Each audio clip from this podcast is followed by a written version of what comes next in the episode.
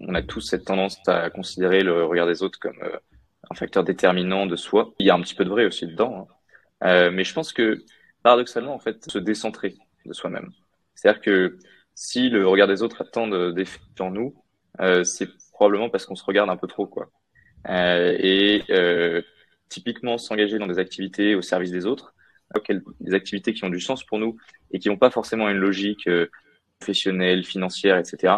Être capable de donner de soi et du temps aux autres, ça permet de se décentrer et je pense aussi du coup de, de se quitter d'une image euh, qui doit être parfaite vis-à-vis des autres et vers une image qui soit plus simple et authentique. En 2019, je rencontrais Emeric aux intégrations pour la première fois. Alors que nous n'étions qu'aux prémices de nos parcours universitaires, je n'aurais pas deviné et je me serais certainement pas douté que nos chemins allaient se recroiser une seconde fois, et cette fois-ci autour de la table du journal étudiant.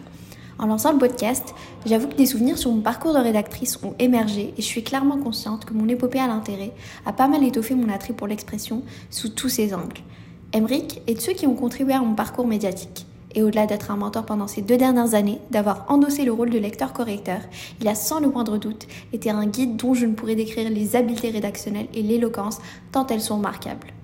Récemment gradué de HEC Montréal, citoyen du monde engagé et sensible à l'univers des médias et au management stratégique, Emeric multiplie les intérêts allant de la communication journalistique aux enjeux technologiques et géopolitiques à l'actualité financière et économique. Emmerich est de ceux qui ont saisi l'occasion de faire de leur expérience étudiante une aventure enrichissante, non monotone et avertie du monde qui nous entoure toutes et tous. Aujourd'hui, j'ai le plaisir de tenir une conversation avec lui pour discuter de ses débuts à l'université, amorcer son passage au deuxième cycle, parler de ce qui l'a encouragé à se tenter dans l'écosystème associatif et de son engagement à titre de président du journal.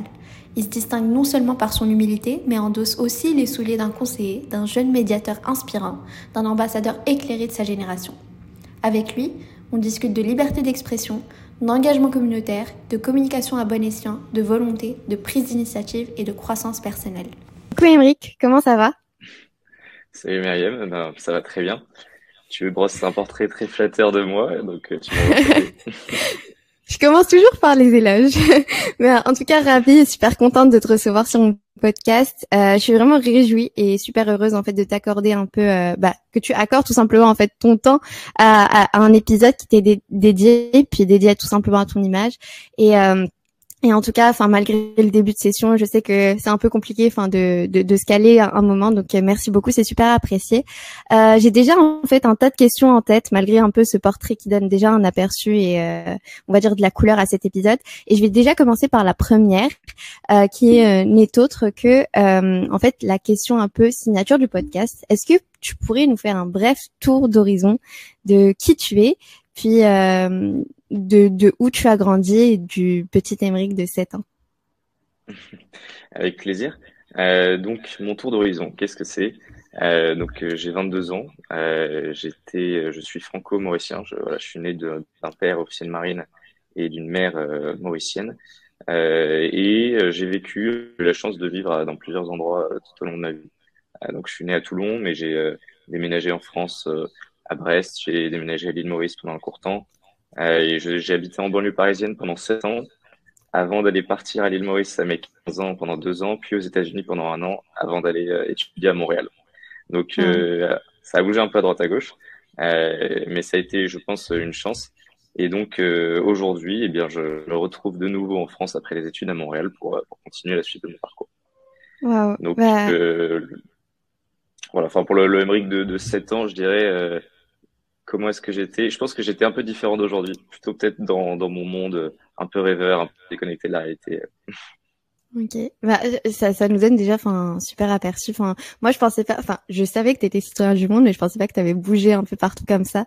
Donc, je pense que c'est, enfin, c'est, c'est super enrichissant. Surtout, je pense que c'est super marquant à un jeune âge de, de voir en fait plusieurs horizons dès le début. Je pense que ça a aussi participé à ta construction.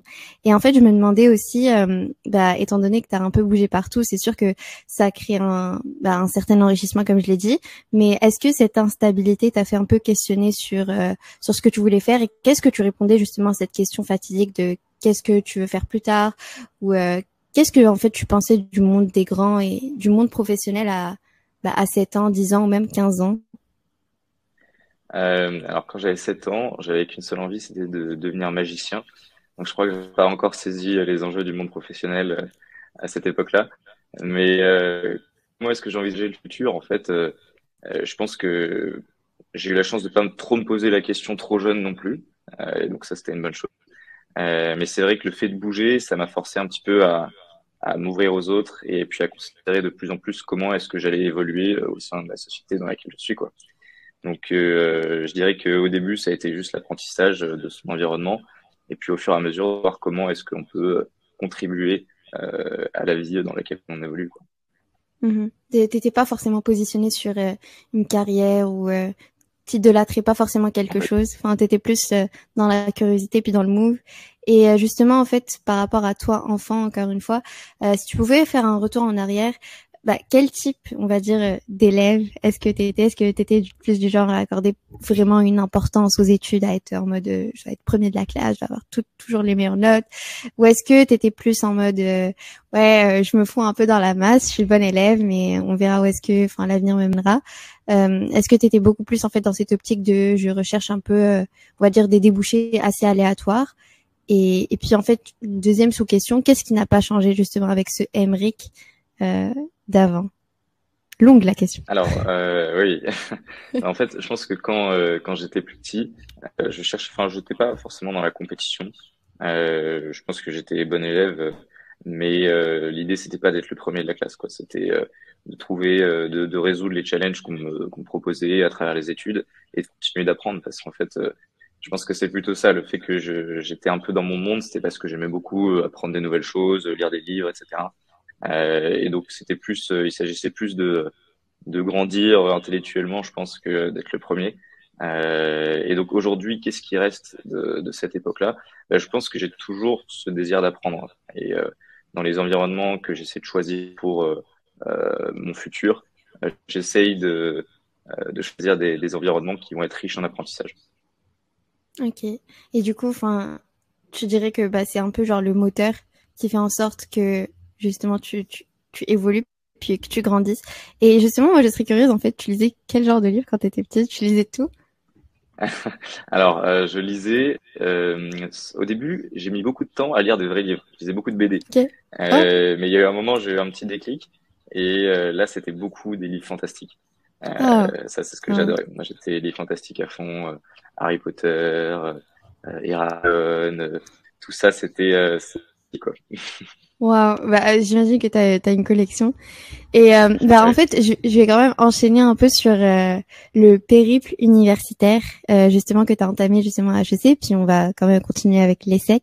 Mais en fait, au vu de ton parcours, tu as quand même choisi de spécialiser en management et en finance, donc loin un peu du monde fantastique que dans lequel tu as baigné étant enfant. et en fait, c'est des disciplines en fait qui témoignent à la fois de ta volonté de faire valoir ton leadership, parce qu'on le sait, enfin le management, c'est comment est-ce qu'on gère des équipes, puis ça va au-delà de ça, mais on se comprend, c'est un peu dans des termes, on va dire, euh, beaucoup plus simplifiés. Et euh, la finance est beaucoup plus reliée, on va dire, à ton esprit analytique et rationnel. Comment est-ce que c'est présenté tout simplement le choix de cette double spécialisation euh, et pourquoi justement avoir choisi une école de commerce Pourquoi, ouais, pourquoi en fait une école de commerce, une école de gestion et pourquoi avoir choisi management et finance? Alors, il faut savoir que euh, moi, j'ai beaucoup de mal à choisir. Hein. Choisir, c'est renoncer. Donc, euh, quand on ne sait pas exactement ce qu'on veut faire de notre vie, hein, quand on n'a pas une vocation d'être euh, officier de marine ou je ne sais quel métier, médecin, etc., il faut apprendre à se connaître, quoi, faire de l'introspection. Et je pense que le commerce, je me suis dit que ça serait ce lieu par excellence où je pourrais apprendre à mieux me connaître. parce que on voit tellement des métiers assez vastes que euh, on peut continuer à apprendre et à développer nos connaissances sur certains points et choisir notre notre voie petit à petit. Euh, pour le choix de la finance, en fait, bon bah, il est arrivé le moment où il fallait que je me spécialise à HEC Montréal, euh, donc il fallait que je trouve quelque chose quoi. Je ne savais pas quoi choisir. Euh, et en fait, euh, depuis quelques mois, je, je m'étais dit la finance, c'est un peu quelque chose d'informe que je maîtrise pas du tout. Et généralement, dans ce cas-là, j'aime bien lire des livres quoi pour démystifier les sujets. Donc, je me souviens que je me suis acheté euh, la bourse pour les nuls. J'ai commencé à, à bouquiner euh, sur la finance et euh, vu que ça m'intéressait, je suis profondément dans les notions. Je me suis dit bon bah si je passe mon temps libre à étudier la finance, pourquoi pas en faire une spé. Donc c'est pour ça que j'ai choisi la finance et le management c'est venu après en fait. Je l'ai rajouté à l'aspect finance pour ajouter une autre dimension, comme tu disais, un peu de gestion et de et euh, j'ai beaucoup aimé le côté où là on était plus dans des situations concrètes, euh, où il y avait aussi l'humain qui, euh, qui, était recentré euh, dans le commerce. Ouais, bah c'est vrai que c'est une belle combinaison. Puis euh, ouais, c'est sûr que genre management et finance. Mais moi, je pensais que tu avais justement commencé par management et que la finance justement s'était rajoutée. Mais c'est vraiment super intéressant de voir que tu avais commencé par une dimension beaucoup plus analytique et tu as essayer enfin d'ajouter une dimension beaucoup plus abstraite où il y a beaucoup plus de complexité parce que ça requiert de la prise de décision puis les situations sont pas forcément toujours euh, similaires. Mais euh, vraiment super intéressant. Et ouais je, pense que je te rejoins aussi par rapport aux écoles de commerce le fait que ça soit super versatile. Puis aussi, enfin, je pense que HEC, enfin, nous laisse un an et demi avant de se spécialiser, donc c'est vraiment cool déjà par rapport à ça.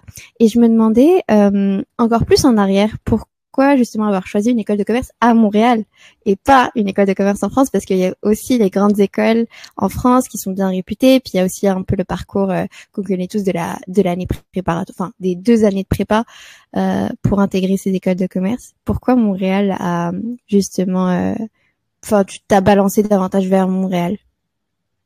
Bah, c'est une bonne question. En fait, je pense que le, la question du Canada s'est posée parce que j'habitais aux États-Unis à cette époque-là. Euh, j'ai fait mhm. ma terminale dans un lycée français près de Washington.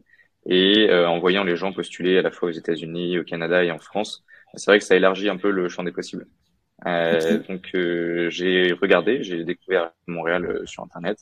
j'ai postulé également à des écoles françaises, mais à la fin, mon choix s'était porté sur une nouvelle expérience à l'étranger et euh, la découverte de, cette école avec un programme trilingue, etc. et toutes sortes de choses qui m'attirent.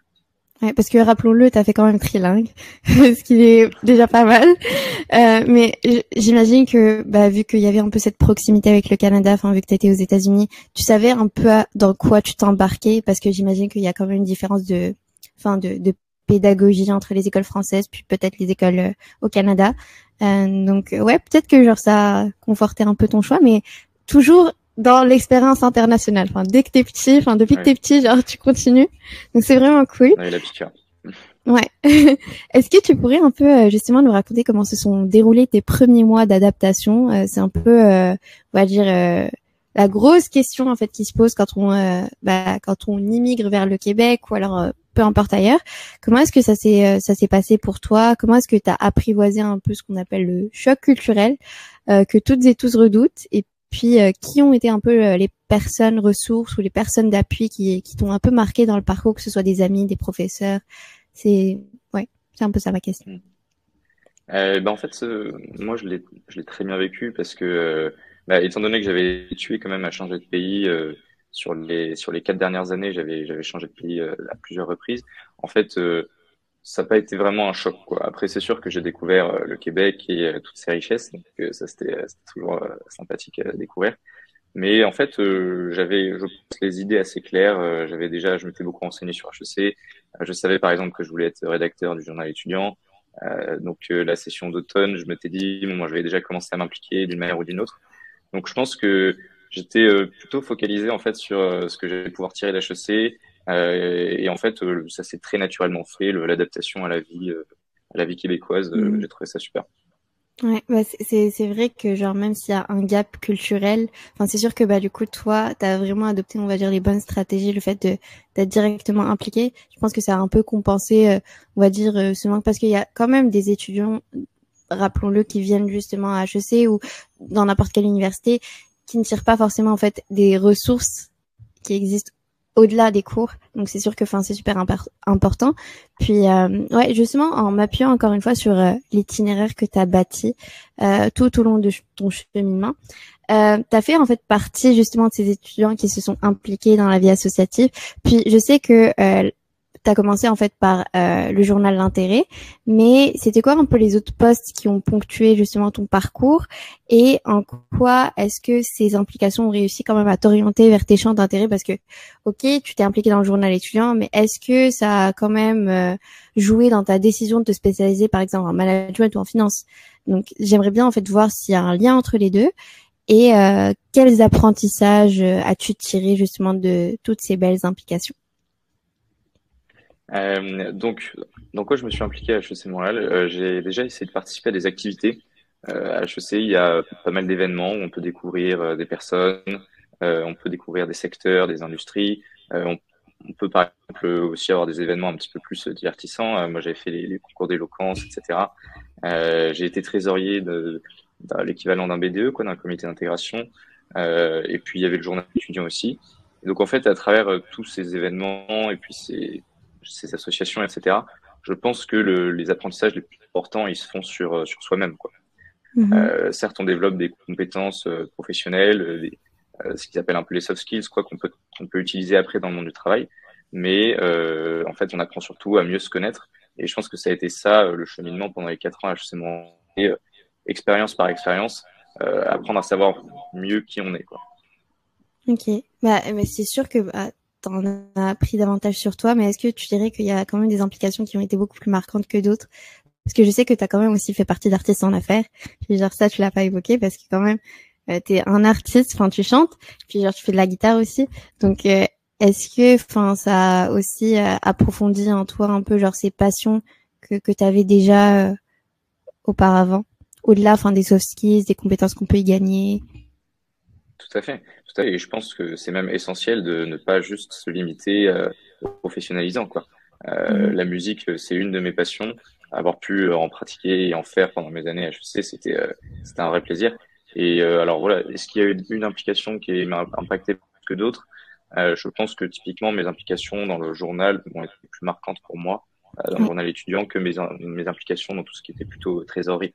Parce que, je sais pas, ça, ça touchait une fibre qui avait plus de sens chez moi euh, d'écrire, de relater, euh, de discuter, etc. sur des sujets.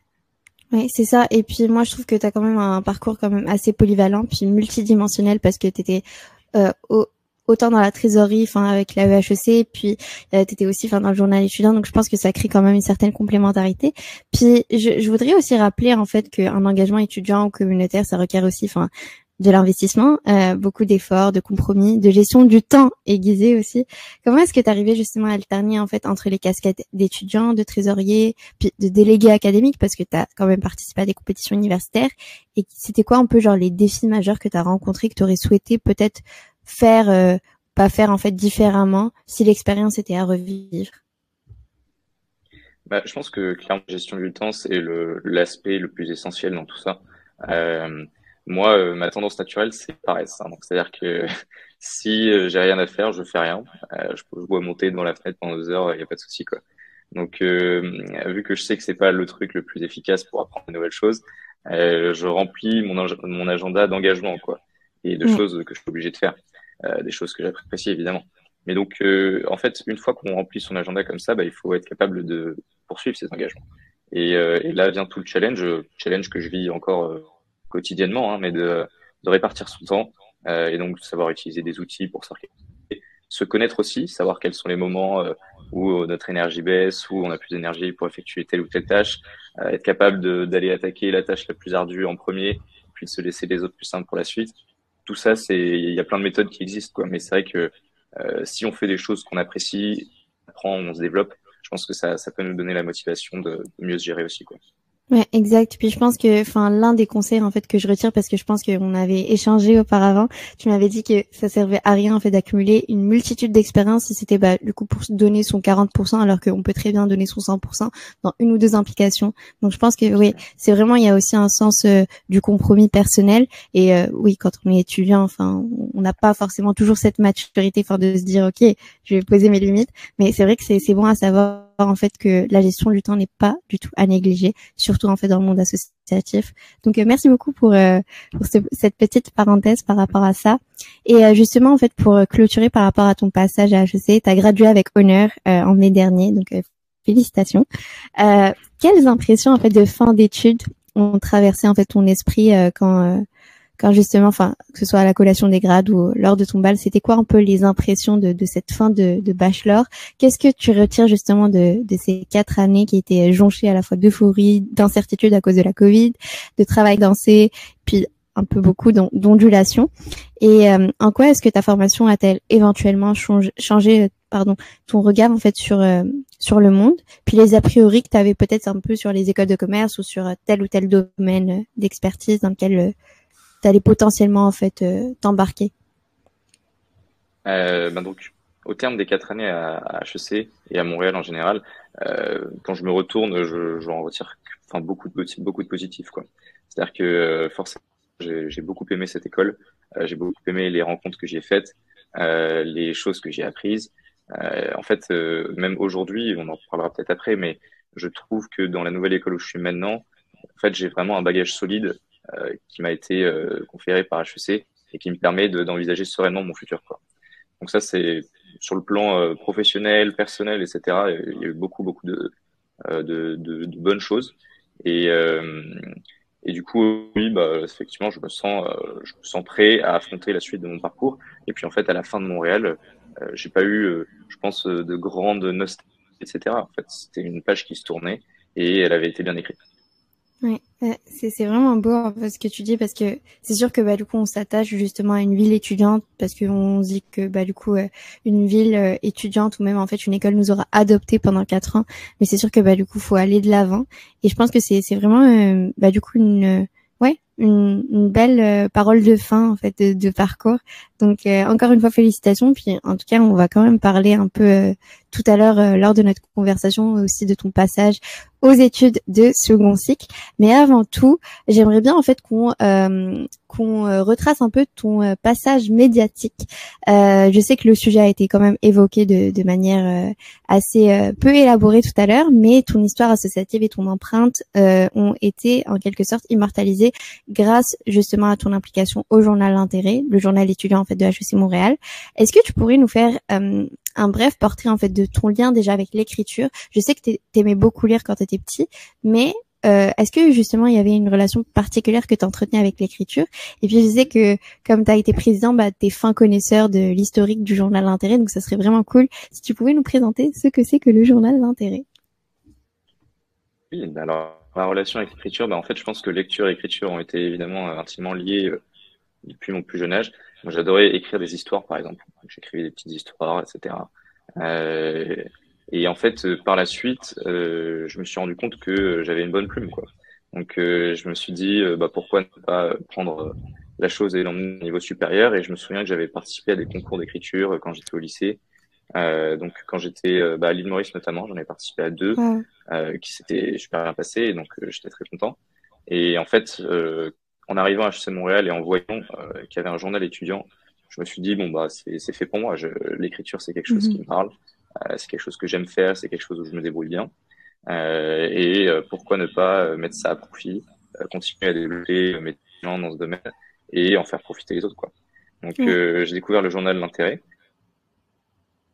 une association qui était que j'admirais beaucoup parce que je trouvais que c'était vraiment l'essence même de ce que signifie l'université. L'université, c'est euh, le savoir pour tous, c'est euh, la discussion, c'est la liberté d'expression, euh, c'est le lieu par excellence où on passe d'un d'un élève à un futur professionnel, quoi. Donc c'est un lieu qui doit être le plus ouvert à la discussion possible. Et un journal, c'est exactement ça, c'est un lieu d'expression. Et donc, je pense que la qualité d'un journal reflète aussi la qualité d'une université. Euh, la capacité d'analyse de ses étudiants, la capacité de développer euh, des argumentaires, de, traiter de tel et tel sujet. Et, euh, et c'est pour ça que je me suis dit que en fait c'était un, privilège de pouvoir contribuer à cet effort-là. Et en me développant au sein de l'association, j'ai aussi vu qu'il y avait euh, des endroits qui pouvaient être améliorés, etc. Et c'est ça qui m'a donné envie en fait de, de continuer l'aventure et d'en prendre la tête lors de ma dernière année d'HEC. Ouais, c'est sûr. Bah, en tout cas, enfin, euh, je te remercie, enfin, de partager un peu cette perception parce que c'est sûr que on oublie que les associations étudiantes plus particulièrement en fait les journaux étudiants sont aussi un peu des moyens de rayonnement. Donc c'est sûr que bah du coup enfin ça apporte aussi un tremplin puis ça joue aussi euh, dans une question, on va dire, de réputation en fait qu'on essaie d'entretenir, parce qu'il n'y a pas uniquement que la communication, le marketing en fait qu'on fait autour des programmes, ou même les étudiants ou la diplomation, il y a aussi un peu genre ce, ce côté-là d'information. Donc euh, ouais, c'est super important. Puis est-ce que, enfin, je sais que euh, tu es quand même expert, on va dire, de de, de l'historique en fait du journal Intérêt. Donc est-ce que tu pourrais un peu nous, nous rappeler euh, comment est-ce que ça a été créé, puis genre un peu son évolution pour les personnes qui le connaissent pas, tout simplement. Euh, oui, tout à fait. Alors bon, je suis pas vraiment expert, mais de, ce que je, sais, euh, c'est un journal qui a été créé en 1955. Euh, quand même, euh, une cinquantaine d'années après le début de HEC. et en fait, c'était un journal qui était un peu comme les réseaux sociaux aujourd'hui, quoi. si on y retourne, si on retourne dans le passé et qu'on va voir les archives de HEC, on va découvrir que c'était un endroit où il y avait des étudiants qui écrivaient des lettres ouvertes à l'administration, il y avait des sondages qui étaient faits, c'était vraiment la gazette quoi, de, de, de l'université.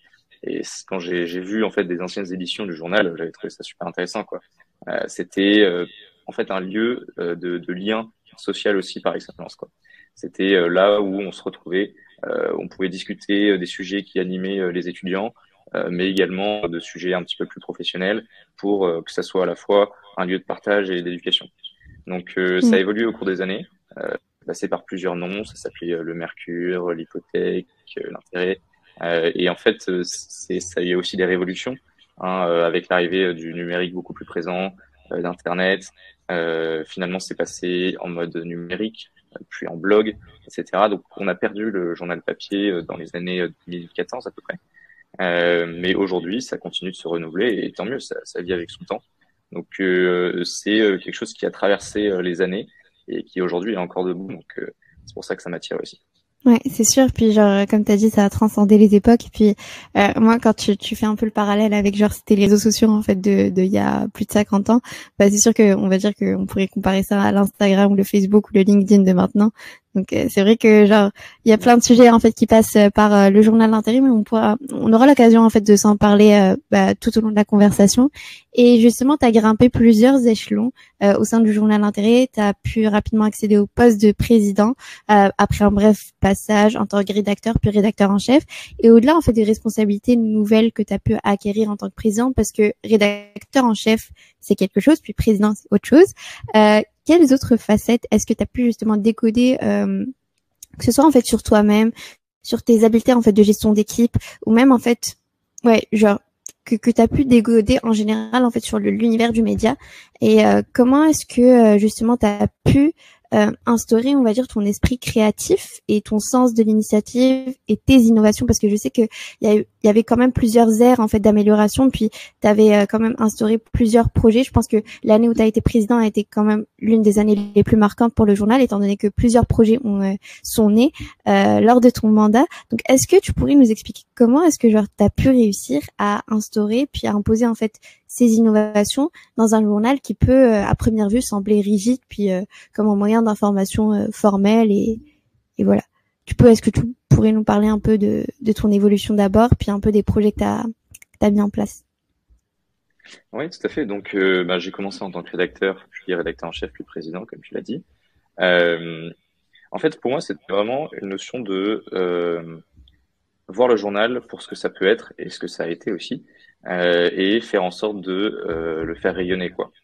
Je, le vois vraiment comme une dynamique de, service et euh, en fait comment mieux rendre service à la communauté étudiante un journal et aussi comment rendre service à ses membres parce que pour moi le en fait c'est absolument pas moi qui ai fait l'essentiel de l'année qu'on a vécue l'année dernière. Une équipe de d'une quinzaine de personnes, c'était formidable.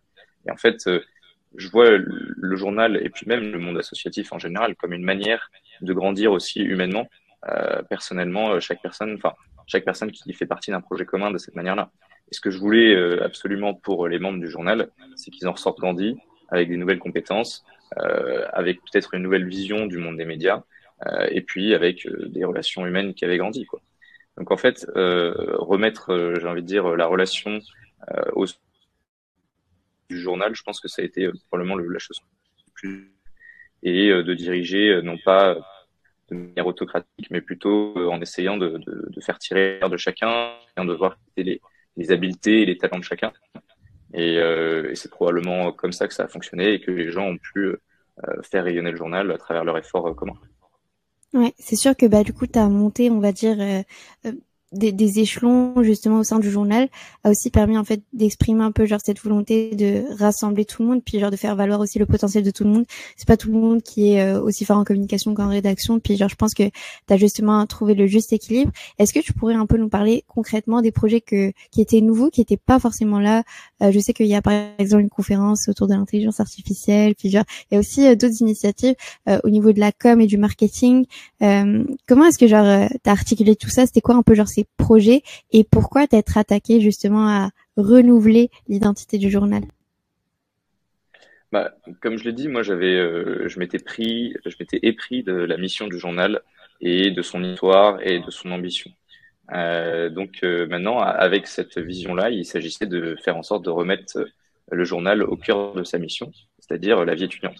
Et donc, comment est-ce que, en fait, quels étaient les, les points principaux pour moi? C'était qu'il fallait acquérir de la notoriété, parce qu'un journal qui n'est pas vu et qui n'est pas lu n'a pas beaucoup d'utilité et euh, euh, aussi rester au plus proche, au plus connecté à la vie étudiante. En fait, euh, je trouve que la chance qu'on a eue avec ce, cette association étudiante, c'est que on a beaucoup de liberté. Et donc, il y avait à la fois du contenu numérique qu'on a fait, des articles, comme c'était le cas de manière assez classique, mais on a pu aussi se renouveler en faisant du contenu un peu plus digital sur les réseaux sociaux et en faisant des événements. Donc, comme tu l'as mentionné, on a par exemple fait une conférence euh, sur euh, l'éthique et l'intelligence artificielle dans le monde des affaires, euh, dans le futur du monde des affaires typiquement. Ah, ça, c'est vrai que à première vue, c'est pas, ça fait pas forcément article, journal, etc. Mais on est toujours dans la dynamique de de grandir intellectuellement et humainement sur des sujets qui vont nous toucher en tant que futurs gestionnaires typiquement. sur les contenus digitaux, on avait des contenus qui étaient à la fois sérieux et qui étaient plus drôles. Euh, L'idée, c'était, de, par exemple, on a fait des bandes dessinées ou ce genre de choses. Ça parlait aux étudiants parce que euh, on a tous euh, entre 18 et 25 euh, ans, et donc on a tous envie aussi de pouvoir voir les choses de manière plus légère. Et, et je pense que ça a été peut-être par le passé une erreur qui a fait qu'il y a eu de moins en moins de lecteurs. C'est un petit côté qui déconnexion en fait de la réalité étudiante. Et en remettant en fait aussi l'étudiant au centre, bah, je pense qu'on a réussi à créer du lien et que ça a permis de, gagner en notoriété.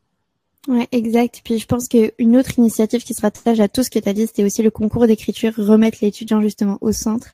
Je pense que le fait que justement plusieurs personnes se soient senties, enfin identifiées à la mission de de, de l'intérêt a fait que justement ça a créé comme une sorte de d'effet boom positif l'année passée. En tout cas, enfin euh, rien que dans les couloirs on en parlait, euh, on était actifs aussi, enfin sur les stories, sur plein de choses. Donc je pense qu'il y a quand même eu un renouveau. Puis je pense que c'est important de le souligner parce que quand même. Enfin, le, journal était pas forcément mort, mais en, tout cas n'était pas forcément à, son summum pendant plusieurs années. Puis euh, je pense que tu as, réussi justement à, à, remettre euh, sur pied, on va dire, la flamme euh, qui, bah, qui animait justement l'intérêt. Donc franchement, bah, bravo, quoi, tout simplement.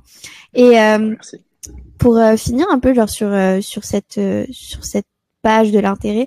Euh, Est-ce que il y a eu quand même des défis positifs et moins positifs que tu as rencontrés, que ce soit en fait par rapport aux imprévus, par rapport à la gestion d'équipe Puis, euh, est-ce que justement le journal d'intérêt, bien que ça soit vraiment centré sur la vie étudiante à HEC, puis à Montréal et au Québec, est-ce que ça t'a quand même ouvert des portes un peu sur euh, euh la réalité du monde journalistique? Est-ce que tu pu en savoir plus? Parce que je sais que euh, il y a quand même on va dire d'autres médias environnants comme par exemple Urbania ou euh, Le Devoir ou quoi que ce soit. Est-ce que ça t'a pas quand même rendu sensible par rapport à ce qui se passait euh, autre part que l'intérêt?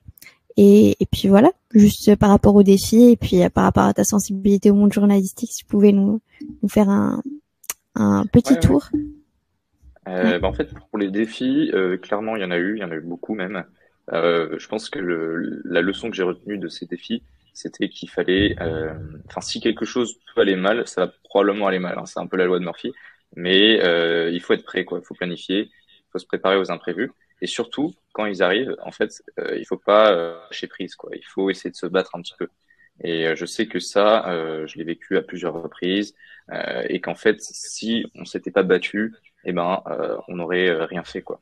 Je veux dire, dans un événement comme une conférence, si on n'a pas de panéliste euh, une semaine ou deux semaines avant l'événement, bah, il faut se débrouiller pour le trouver. Dans, une, dans un concours d'écriture, si euh, les correcteurs ou les juristes se sont désistés, il faut en trouver d'autres. Euh, si on publie un guide pour les nouveaux étudiants et que finalement on a des problèmes et qu'on peut pas l'imprimer, il faut trouver des alternatives.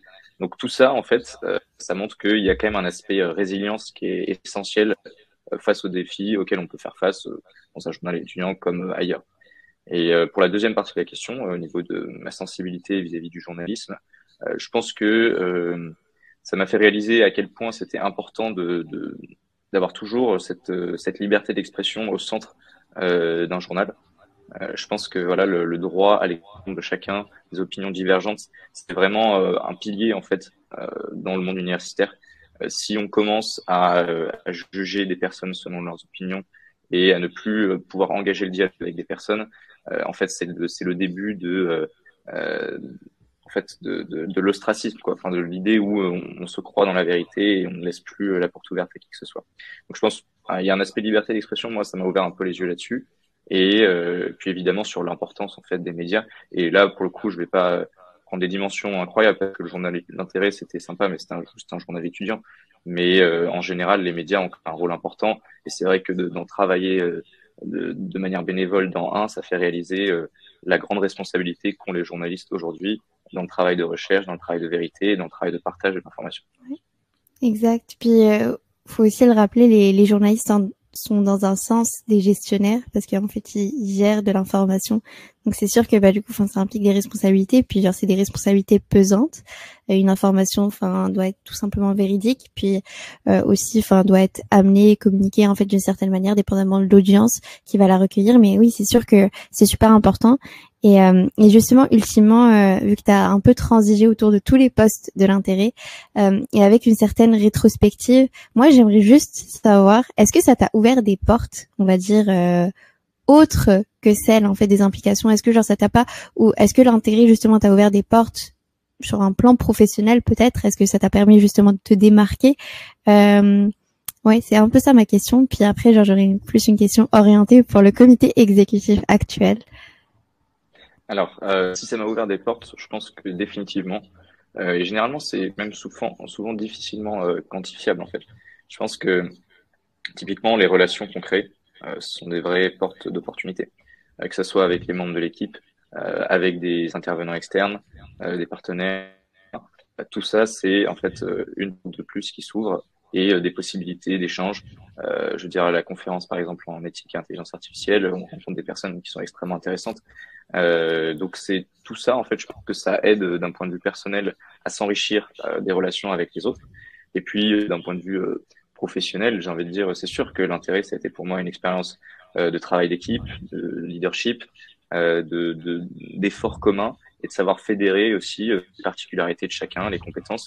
Donc tout ça, en fait, cette, cette intelligence relationnelle, euh, émotionnelle, la manière dont on peut euh, composer avec euh, des gens différents de soi. Je pense que c'est des, en fait, des compétences qui sont extrêmement importantes dans le monde qui vient euh, et qui euh, vont jamais vraiment être pouvoir remplacées par une machine typiquement.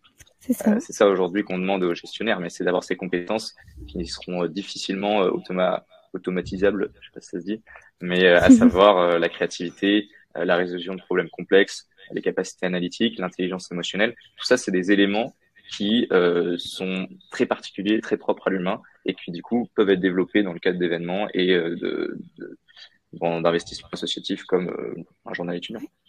Complètement. Et, je pense qu'en fait révéler son potentiel grâce à des implications étudiantes c'est toujours super important. Mais comme tu as dit c'est difficilement quantifiable. T'es pas forcément en fait dans par exemple un fonds d'investissement enfin un fonds de placement étudiant quoi que ce soit où genre tu peux dire ok j'ai généré tel profit ou genre j'ai j'ai levé tel fonds quoi que ce soit. Donc c'est sûr que bah, du coup c'est beaucoup plus complexe de l'amener. Mais en, en l'occurrence on va dire ça fait de la beauté de l'expérience parce que quand même enfin tu gagnes en, en compétences et ça enfin c'est ça n'a pas de valeur tout simplement. Et maintenant que tu as développé on va dire une certaine expertise dans le domaine que ce soit en fait de la gestion de projet de la gestion d'équipe puis aussi enfin de la création médiatique et journalistique euh, quel conseil est-ce que tu pourrais diriger à ceux qui prennent la relève du comité? On va faire une petite dédicace à Martin et à Audrey euh, et ceux qui auront euh, sûrement le flambeau dans les prochaines années. Est-ce qu'il euh, est-ce qu'il faut privilégier justement un, journalisme informatif ou un, un journalisme beaucoup plus, on va dire, d'impact, d'aborder, on va dire, des, des, sujets qui sont un peu chauds, des thématiques d'urgence ou à controverse. Et euh, ouais, c'est un peu ça ma la première partie de la question, puis après j'aurai une sous-question. Okay. Juste, justement, je reviens sur la dernière partie là qu'on était juste avant pour dire que euh, de manière générale aussi, euh, je pense qu'il faut jamais renoncer à une activité euh, si en se disant que ça aura pas forcément le plus grand impact professionnel. Euh, le journal étudiant, bah, c'est sûr que quand on y pense comme ça, euh, c'est pas le truc qui saute aux yeux quand on veut aller dans une banque ou qu'on veut aller dans un cabinet de conseil. Mais en fait, euh, faire une activité que l'on apprécie, où on peut s'épanouir et on peut développer euh, des qualités, en fait, ça vaut le coup la plupart du temps. Et ça peut être une activité artistique comme plus ou moins professionnelle ou associative. C'est ça. C'est les compétences transférables C'est ce que j'ai tendance à dire. Puis je pense que c'est ce que c'est ce que tu veux mentionner. Tout à fait. Mais en ce qui a trait du coup au nouveau, à savoir Martin et Audrey qui reprennent cette association, je leur ai écrit une lettre de passation avec tout. Ils savent déjà tout ce que j'aurais pu leur dire, mais simplement de, de situation comme un vrai projet euh, et pas seulement comme euh, une série de tâches et des euh, en fait prendre du plaisir à faire ça parce que sinon ça vaut pas le coup je leur conseillerais après d'orienter leurs efforts sur j'ai envie de dire le l'essentiel d'un journal étudiant, à savoir se coller à la réalité étudiante. Quoi. Mhm. Dès qu'on perd les étudiants de vue, en fait, on tombe un peu dans nos propres schémas, on tombe dans les sujets qui nous intéressent, nous, les rédacteurs, mais pas forcément les étudiants. Donc c'est aussi un travail d'humilité, mais à savoir se décentrer. Et, euh, ça, je pense que c'est euh, essentiel dans le journal étudiant. Après, journalisme euh, d'investigation, d'opinion, d'enquête, que sais-je, euh, ce sera à eux de déterminer ce qui résonne avec les étudiants. Mais garder en tête que les étudiants sont les premiers destinataires de tout ça, c'est le plus important. Ouais. Et je pense que bah du coup, ça répond en quelque sorte à la deuxième moitié de question en fait que j'avais, euh, qui était euh, bah, faut-il utiliser justement l'information comme un moyen d'action pour faire bouger les choses et le média comme un levier d'engagement puissant et unique en son genre? Mais je pense que tu as bien répondu. Enfin, je pense que c'est juste une question, enfin, de se décentrer puis genre de se mettre dans la peau des étudiants en fait qui vont lire le journal et de savoir en fait si euh, tel telle ou telle thématique en fait pourrait tout simplement les intéresser. Et euh, ouais donc euh, je pense que c'est un peu ça. Et donc euh, est-ce que tu pourrais un peu nous résumer un peu ta vision de l'avenir de l'intérêt? L'avenir de l'intérêt n'appartient qu'à ceux qui y sont. Et je leur souhaite de d'écrire de nouvelles pages et de continuer à se développer. J'avais j'avais questionné pas mal d'anciens présidents du journal et euh, j'avais été frappé par euh, l'un d'entre eux qui m'avait dit que, en fait, euh, il faut aussi savoir se détacher de l'image du journal et qu'on pendant un an ou deux ou trois, on a été, on a fait partie de ce journal. moi, j'ai essayé de lui donner ma touche personnelle, mais il faut aussi avoir la simplicité de se retirer et d'accepter ce que va devenir le journal. Et en fait, c'est ça la beauté aussi du monde associatif étudiant, c'est qu'il est sans cesse renouvelé par les étudiants qui le composent et que du coup, il a l'image euh, des gens à qui euh, le contenu est destiné. Quoi. Donc euh, je leur souhaite de, de, continuer à rester fidèles à la vision du journal, mais tout en ressemblant. C'est un super beau message. Puis je pense que ouais, as raison. Enfin, chaque association va se remodeler. Enfin, les associations bah, qu'on a connues, bah, peut-être les bah, ces dernières années seront peut-être plus les mêmes d'ici dix ans, qui sait. Donc euh, ouais, bah, on leur souhaite le meilleur et en tout cas un bon courage pour euh, l'année qui les attend. Mais en tout cas, moi je me fais pas de soucis. J'ai vraiment hâte de voir les projets euh, que nous réserve justement l'intérêt. Maintenant, j'ai un peu des questions beaucoup plus en fait de curiosité personnelle, mais je, je pense que pas mal de personnes en fait on se pose un peu ces, ces, ces questions-là. C'est par rapport en fait à son parcours pré-professionnel, par rapport au master.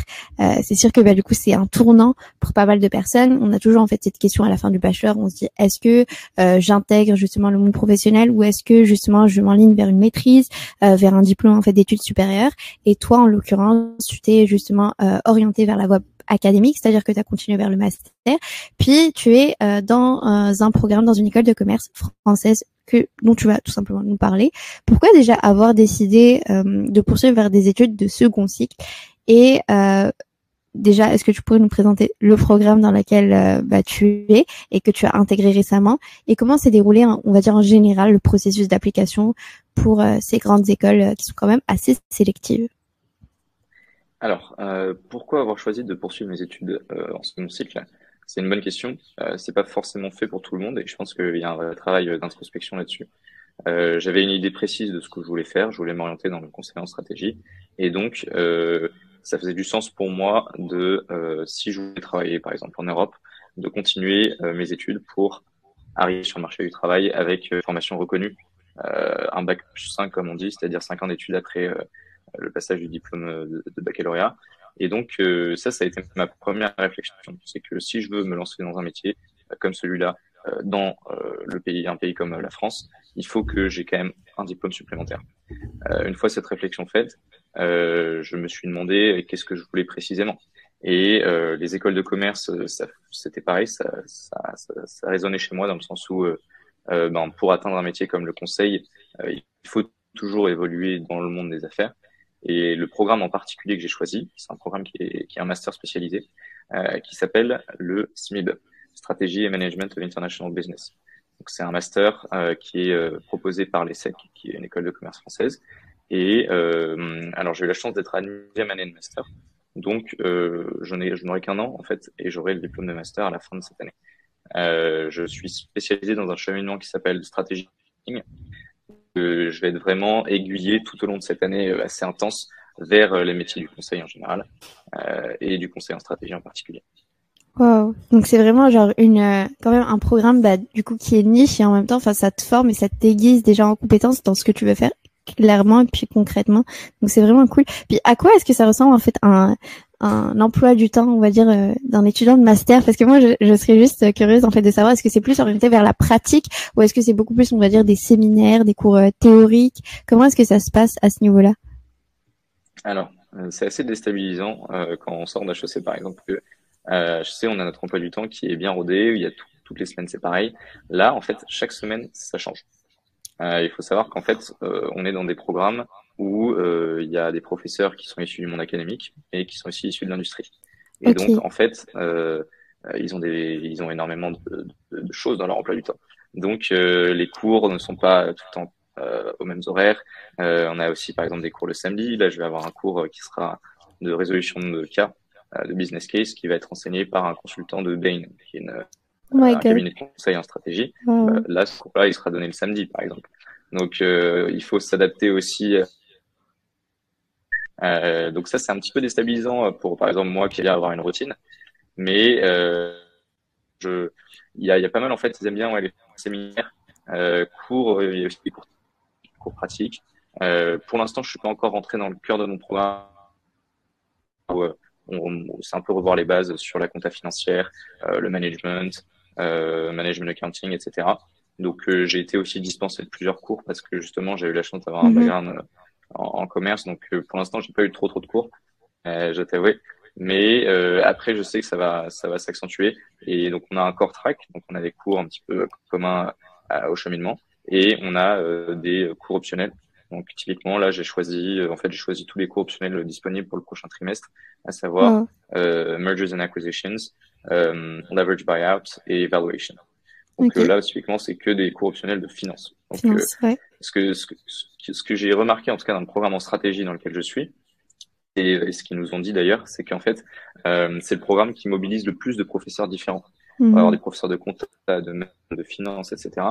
Et moi, ce qui, ce qui, ce qui résonnait aussi chez moi, c'était avoir encore un, un, programme qui soit assez large, où je puisse être polyvalent et puis mobiliser euh, les connaissances que j'ai développées ces dernières années euh, dans différents sujets, tels que la finance. Parce que même si je voulais pas faire de la finance pure, euh, mhm. j'étais heureux de, de, de l'avoir étudié et puis d'avoir des bases solides dans certaines notions. Bah oui, c'est sûr, mais en tout cas, enfin, c'est super impressionnant. Enfin, tu vas faire tout ça en un an et tu me dis que t'es pas encore au cœur de ton programme. Et je pense que déjà, en fait, le fait que euh, l'emploi du temps change de semaine en semaine, ça vous plonge déjà directement dans la réalité du marché du travail parce que c'est sûr que un consultant, certes, euh, c'est vraiment super dynamique, c'est super stimulant, mais quand même, il y a un peu cette part d'instabilité dans le sens où euh, on doit quand même s'adapter à, à, son client, puis que ce soit en fait par rapport à des présentations exécutives, des offres de services, puis même par rapport à, à, des résolutions, on va dire de cas, parce que c'est ce que vous faites. Et, et je pense que euh, bah, la session euh, s'annonce très prometteuse pour ça, enfin les deux sessions prochaines. Euh, et, et, et, en tout cas, enfin c'est vraiment super pertinent que tu aies choisi, on va dire, des cours optionnels en finance parce que ça complémente ce que tu as ce que tu as déjà suivi en fait à HEC. Donc je pense que aussi enfin c'est un super bon choix en fait pour euh, pas pour les personnes qui savent pas forcément en fait dans quelle industrie euh, elles veulent se spécialiser justement de s'orienter vers vers le conseil en stratégie parce que quand même ça reste très versatile puis genre tu vois tout et c'est je pense que c'est aussi super euh, intéressant puis enrichissant d'avoir la vision de plusieurs gestionnaires puis preneurs de décisions bah, issus de divers départements ou de diverses industries parce que tu as dit comptabilité mais tu peux autant avoir la même discussion sur un même cas avec quelqu'un en marketing. Et je pense que ça, c'est bah, c'est un change maker parce que ça te permet aussi enfin, de prendre du recul. Et en tout cas, je te souhaite le meilleur. Mais j'aimerais savoir, parce que quand même, tu nous parles en fait d'un programme qui, qui a l'air super prometteur. Puis, euh, je suis sûre qu'il y a que des débouchés qui sont super intéressants à la fin. Mais comment ça s'est passé, on va dire, ton euh, processus d'application? Parce que c'est quand même volumineux et euh, c'est quand même prenant. Et comment est-ce que genre t'as réussi à allier euh, ta préparation en fait euh, ta préparation, on, va dire à la maîtrise, en, en essayant de, de, créer, on va dire ton, ton dossier d'application parallèlement à ta dernière année de bachelor? Je pense que c'était quand même un défi. Hein. Oui, c'était un défi euh, parce que bah, effectivement, euh, la dernière année de bachelor, euh, on est pris quand même dans les cours. on est pris dans. Moi, j'étais pris avec la présidence du journal étudiant. j'étais aussi dans une, une compétition académique, ce qui m'avait pris pas mal de temps. Donc en fait, en tout cas pour le programme en tant que tel, il a fallu jongler pour passer donc le TOEFL, qui est un examen d'apprentissage de, enfin, d'évaluation du niveau d'anglais. Euh, donc il y a souvent des alternatives. Hein. Il y a le TOEIC, l'IELTS. Moi j'ai passé le TOEFL. C'était pas très complexe là pour le coup. J'ai pas eu à réviser ou quoi que ce soit. Euh, c'était assez simple parce que le niveau d'anglais, étant donné que j'ai vécu aux États-Unis, euh, j'étais déjà bien parti là-dessus. en revanche, c'est le, le GMAT qui m'a pris beaucoup plus de temps. le GMAT, c'est un examen d'évaluation des aptitudes en mathématiques, en langue euh, en raisonnement et en écriture, grosso modo. Euh, en fait, il y a un équivalent français qui s'appelle le Tajmaj, et c'est un examen qui est, qui est euh, vraiment fait pour les étudiants qui veulent postuler à des programmes en école de commerce, des programmes de second cycle, et euh, aussi de cycle suivant selon moi. Par exemple, pour un MBA, ça peut aussi être demandé de passer le GMAT. Euh, donc, en quoi ça consiste un petit peu? En fait, c'est euh, juger nos aptitudes, mais aussi dans un cadre très particulier, à savoir euh, un temps limité. Euh, et donc, en fait, savoir si on, on, doit répondre à, par exemple, si je me focus sur la partie quantitative du GMAT, on a, je pense, une trentaine de questions auxquelles on doit répondre toutes. Et on a une heure. Donc, on a en moyenne deux minutes par question. Et en fait, il faut savoir comment investir son temps. C'est-à-dire que le but de l'examen, c'est de nous faire échouer. C'est-à-dire plus on réussit les questions, plus les questions qui vont nous être posées vont être dures. Euh, Et ben du coup, il faut savoir se dire euh, là, il y a une question facile, je suis capable d'y répondre vite. Là, il y a une question qui est peut-être trop difficile, donc ça vaut pas le coup que j'investisse mon temps, que je perde peut-être 4 minutes sur cette question. Euh, mieux vaut que je tente une meilleure, la meilleure réponse possible et je passe à autre chose. En fait, c'est aussi cette manière de réfléchir, de, de, gérer son temps, etc., qui est jaugée à travers des examens euh, comme le GMAT. Et donc, en fait, moi, je me suis préparé pendant pendant deux mois euh, à peu près. Je recommanderais euh, de se préparer un peu plus pour, euh, pour le passer. et j'ai eu un résultat qui était satisfaisant. Je pense que j'aurais pu avoir mieux aussi, mais voilà, j'ai décidé d'aller de l'avant avec ce résultat-là. Et pour postuler aux grandes écoles, j'ai choisi de postuler d'abord à HEC Paris, où j'ai été refusé. Je l'ai fait plutôt pour pour dire que j'avais tenté la meilleure école de commerce française. Euh, j'ai très pris à l'ESSEC, qui était qui est la deuxième dans le classement. Euh, notamment aussi parce que j'avais eu, euh, je pense, une meilleure, euh, un meilleur a priori de l'école avec les échanges que j'avais eu des, des, mhm. personnes qui étaient à l'ESSEC. Et l'application en tant que telle, c'est donc avoir l'examen-là fait, le GMAT TOEFL typiquement, et de remplir une candidature. Et les candidatures, en fait, c'est toutes les universités, généralement, elles sont en rolling basis. Donc, ça veut dire qu'elles vont avoir tous les mois ou tous les quelques mois des recrutements et une deadline pour postuler. Donc, il faut s'inscrire dans ce process de recrutement et euh, répondre à des questions. Euh, c'est aussi pas mal procédurier. Euh, il y a le côté toutes les informations personnelles, etc. Mais il y a aussi, et c'est peut-être ça le plus intéressant, les essay questions. Et les essay questions, ça va vraiment juger la motivation, le projet professionnel, euh, pourquoi cette école-là serait un tremplin pour ta carrière, etc. Et s'il y a une chose à retenir, je pense, en tout cas, de, de tout ce process d'application en école de commerce, c'est que euh, les écoles, les grandes écoles, en fait, euh, juge beaucoup sur la maturité de notre projet professionnel. Euh, et ça, ça nécessite quoi? Ça présuppose en fait un vrai travail d'introspection, à savoir euh, qu'est-ce que je veux, qu'est-ce que j'aime, quelles sont mes compétences et qu'est-ce que je veux développer comme nouvelles compétences pour atteindre le métier qui me tente, l'industrie qui me tente. Et ce travail, en fait, il est, il est, extrêmement essentiel avant de postuler en école de commerce parce que il va définir quelle école m'intéresse, quel programme m'intéresse, et euh, il va permettre d'orienter toutes les questions auxquelles on va répondre de la manière manière qui soit. Et euh, il faut savoir aussi mettre en valeur tous ces accomplissements euh, passés. Donc c'est un vrai travail qui prend du temps, mais qui est aussi assez formateur. Oui. Tu as absolument raison. Je pense que le travail de réflexion n'est pas du tout à négliger, mais déjà, enfin, l'ESSEC, euh, c'est pas rien. C'est la deuxième école de commerce, la deuxième meilleure école de commerce en France. Puis, je pense que c'est aussi reconnu en Europe. Donc, euh, déjà, bravo pour ça. Et, euh, et en fait, je, me demandais, euh, est-ce que en plus de ces essay questions, en plus de ces examens que tu as dû justement passer pour lesquels en fait tu t'es préparé, il y a aussi euh, les notes qui comptent, certes, mais aussi les recommandations. Est-ce que ça a été facile en fait de ton côté, enfin de te procurer des, recommandations? Puis euh, justement, ce serait quoi un peu tes conseils pour approcher euh, les profs ou même même les responsables de stage ou peu importe, des représentants en fait qui te connaissent sur le plan plan académique ou professionnel pour euh, bah, justement avoir des recommandations solides Alors c'est un bon point que tu dis parce qu'effectivement les recommandations jouent un rôle important pour les écoles. Euh, et généralement les écoles aussi vont parfois euh, tweak un peu le process pour être sûr que les recommandations sont bien authentiques. Donc ils vont avoir besoin d'un professeur, d'une recommandation. Ils préfèrent les recommandations académiques que professionnelles généralement. Et alors comment les avoir? Moi, si j'ai un conseil à donner, c'est de créer du lien avec ces professeurs. Moi, j'étais pas forcément le pro pour ça. C'est-à-dire que je suivais mes cours, mais j'allais pas aller parler avec le prof souvent. Et je pense que c'est quand même quelque chose d'utile et d'important, non seulement pour euh, la relation qu'on peut créer avec quelqu'un qui a beaucoup plus d'expérience que nous, mais également que si c'est un cours que vous appréciez, si c'est un cours dans lequel vous êtes bon, si c'est un cours qui est pertinent, par exemple, pour votre futur, euh, euh, vos futures études, en fait, ça vaut le coup euh, d'avoir cette relation avec ce professeur parce que euh, il va pouvoir euh, vraiment vous décrire dans sous un bon jour quoi. les professeurs sont tous de bonne volonté, mais si on a zéro lien avec eux, c'est vrai qu'ils vont avoir moins de choses à dire en fait sur la personne. donc ça, ça serait ma recommandation. Et comment ça s'est passé pour moi? Bah, J'ai eu la chance de pouvoir avoir une recommandation du directeur des services universitaires, qui donc m'avait suivi un petit peu dans mon parcours de compétition interuniversitaire, euh, de et de euh, un professeur et un euh, celui qui avait été mon directeur de stage. Enfin, le, en gros le, le, président de la boîte. Que je dirais que voilà, c'est important d'avoir des bonnes recommandations, ça c'est sûr. Donc choisissez des professeurs dans des cours où vous avez des bonnes notes, mais aussi euh, des, des recommandations qui soient pas seulement euh, quantitatives, mais aussi qualitatives quoi, et qui puissent être pertinentes pour les études dans lesquelles vous orientez. Exact. Puis je pense que aussi, enfin, la grille de pondération, enfin, pour justement évaluer une candidature, enfin, dépend autant de facteurs qualitatifs que quantitatifs. Donc c'est sûr que les recommandations valent tout autant que les notes. Donc c'est sûr que c'est c'est super bien de commencer déjà à entretenir des bonnes relations avec euh, ces professeurs, puis genre de réussir les cours avec de bonnes notes. Euh, mais au-delà du fait que genre il y a y ait potentiellement un gap entre les pédagogies européennes et nord-américaines.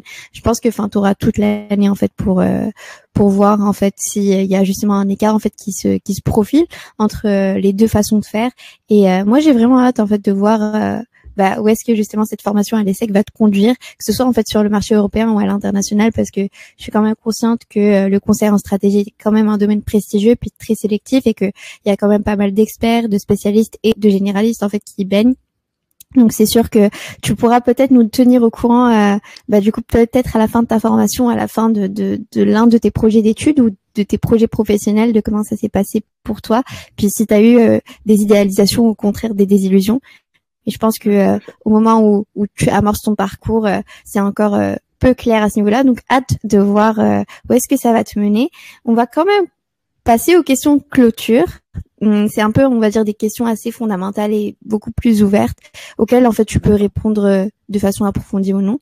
Euh, comment est-ce que, selon toi, on peut arriver en tant qu'étudiant, en tant que jeune professionnel, entrepreneur, euh, peu importe, artiste, même créateur, à se détacher justement du regard et des attentes des autres pour justement se déconditionner et faire ce qu'on aime? Comment est-ce que, genre, selon toi, on pourrait faire? Euh, bah, c'est une, bonne question. Je pense que on a tous cette tendance à considérer le regard des autres comme euh, un facteur déterminant de soi. Euh, et il y a un petit peu de vrai aussi dedans. Hein. Euh, mais je pense que paradoxalement, en fait, faut se décentrer de soi-même. C'est-à-dire que si le regard des autres attend d'effet en nous, c'est probablement parce qu'on se regarde un peu trop, quoi. et typiquement, s'engager dans des activités au service des autres, dans le bénévolat, euh, notre religion ou je ne sais quoi, quelles, des activités qui ont du sens pour nous et qui n'ont pas forcément une logique euh, professionnelle, financière, etc. Être capable de donner de soi et du temps aux autres, ça permet de se décentrer et je pense aussi du coup de, de se quitter d'une image qui doit être parfaite vis-à-vis des autres et une, vers une image qui soit plus simple et authentique. C'est exactement ça. Puis euh, une deuxième euh, question avant d'enchaîner euh, sur les questions plus signature du podcast. Est-ce que tu te définirais comme une personne qui a tendance à suivre justement son cœur ou sa raison? Je sais que tu as parlé juste à l'instant d'altruisme et puis de, de, se décentrer pour se donner aux autres.